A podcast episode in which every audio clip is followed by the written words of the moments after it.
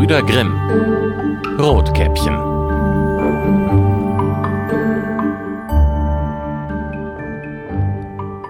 Es war einmal eine kleine süße Dirne. Die hatte jedermann lieb, der sie nur ansah. Und am allermeisten ihre Großmutter. Einmal schenkte sie ihm ein Käppchen von rotem Samt. Und weil ihm das so wohlstand und es nichts mehr anderes tragen wollte, hieß es von da an nur noch das Rotkäppchen.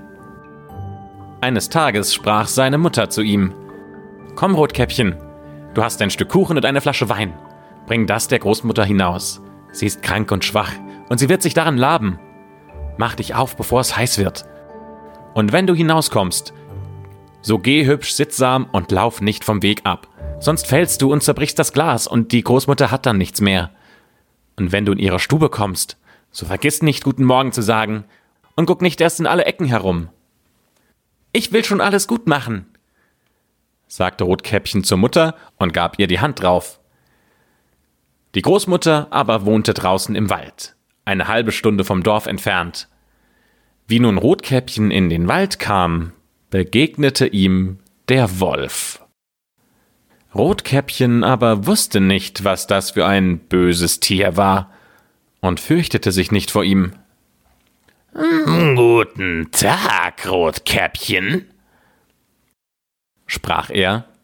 Schönen Dank, Wolf. Wo hinaus so früh, Rotkäppchen? Zur Großmutter. Was trägst du unter der Schürze? Kuchen und Wein. Gestern haben wir gebacken. Da soll sich die kranke und schwache Großmutter etwas zu gut tun und sich damit etwas stärken.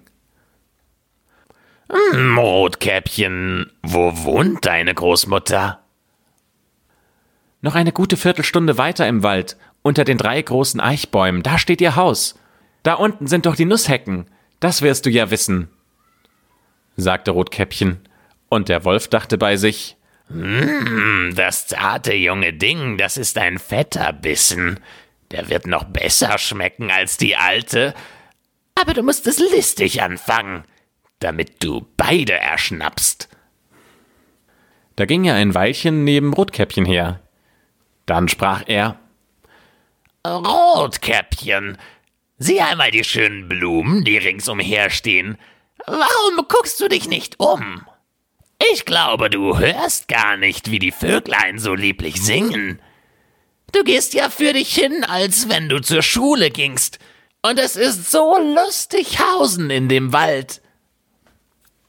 Rotkäppchen schlug die Augen auf, und als es sah, wie die Sonnenstrahlen durch die Bäume hin und her tanzten und alles voller schöner Blumen stand, so dachte es, wenn ich der Großmutter einen frischen Strauß mitbringe, der wird ja auch Freude machen. Es ist so früh am Tag, dass ich doch noch zur rechten Zeit ankomme. Lief vom Wege ab in den Wald hinein und suchte Blumen. Und wenn es eine schöne gebrochen hatte, meinte es, weiter hinaus stände eine noch schönere, und lief danach und geriet immer tiefer in den Wald hinein. Der Wolf aber ging geradewegs nach dem Haus der Großmutter und klopfte an die Türe. Wer ist draußen? Rotkäppchen, das bringt Kuchen und Wein. Mach auf! Drück nur die Klinke, rief die Großmutter. Ich bin zu schwach und kann nicht aufstehen. Der Wolf drückte auf die Klinke. Die Tür sprang auf und er ging, ohne ein Wort zu sprechen, gerade zum Bett der Großmutter und verschluckte sie. Dann tat er ihre Kleider an, setzte ihre Haube auf, legte sich in ihr Bett und zog die Vorhänge vor. Rotkäppchen aber war nach den Blumen herumgelaufen, und als es so viel zusammen hatte, dass sie keine mehr tragen konnte, fiel ihm die Großmutter wieder ein, und es machte sich auf den Weg zu ihr. Es wunderte sich, dass die Türe aufstand, und wie sie in die Stube trat, so kam es ihm so seltsam darin vor, dass es dachte Ei, du mein Gott, wie ängstlich wird mir's heut zumut, und bin sonst so gerne bei der Großmutter. Es rief Guten Morgen, bekam aber keine Antwort.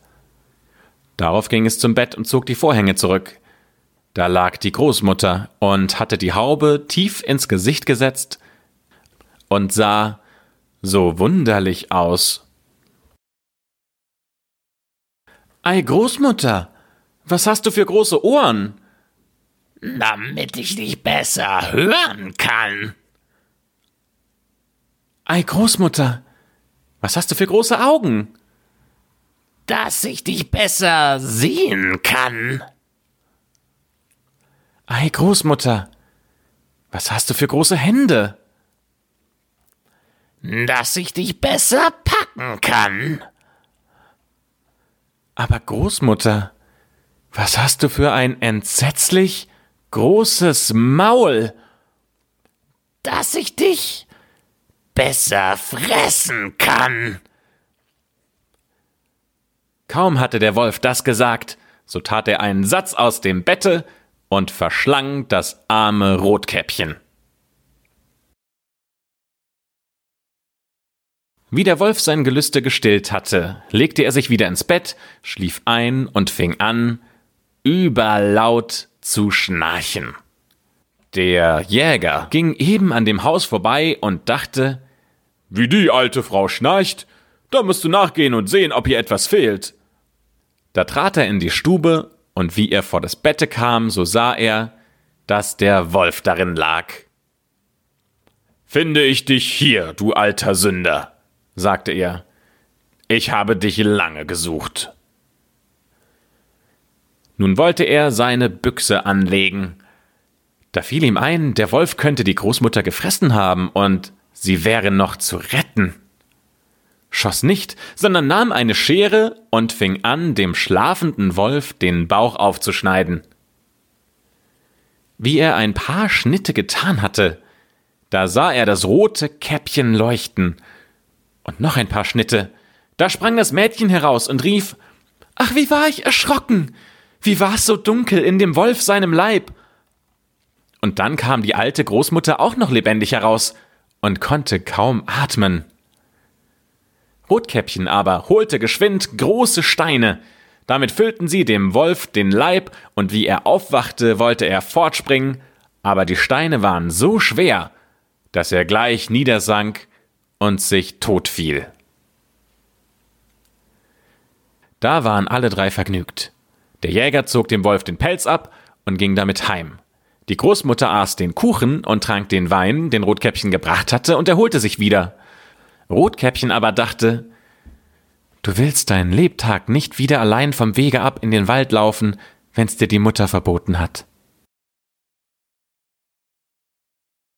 Es wird auch erzählt, dass einmal, als Rotkäppchen der alten Großmutter wieder Gebackenes brachte, ein anderer Wolf ihm zugesprochen und es vom Wege habe ableiten wollen. Rotkäppchen aber hütete sich und ging gerade fort seines Wegs und sagte der Großmutter, dass es dem Wolf begegnet wäre, der ihm einen guten Tag gewünscht, aber so bös aus den Augen geguckt hätte. Wenn's nicht auf offener Straße gewesen wäre, dann hätte er mich gefressen. Komm, sagte die Großmutter, wir wollen die Türe verschließen, so dass er nicht herein kann. Bald danach klopfte der Wolf an und rief Mm, mach auf, Großmutter. Ich bin es, das Rotkäppchen. Ich bringe dir Gebackenes. Sie schwiegen aber still und machten die Türe nicht auf. Da schlich der Graukopf etliche Male um das Haus, sprang endlich aufs Dach und wollte warten, bis Rotkäppchen abends nach Hause ginge. Dann wollte er ihm nachschleichen und wollte es in der Dunkelheit fressen. Aber die Großmutter merkte, was er im Sinn hatte. Nun stand vor dem Haus ein großer Steintrog. Da sprach sie zu dem Kind Nimm den Eimer, Rotkäppchen. Gestern habe ich Würste gekocht. Da trag das Wasser, worin sie gekocht sind, in den Trog. Und Rotkäppchen trug so lange, bis der große, große Trog ganz voll war. Da stieg der Geruch von den Würsten dem Wolf in die Nase. Er schnupperte,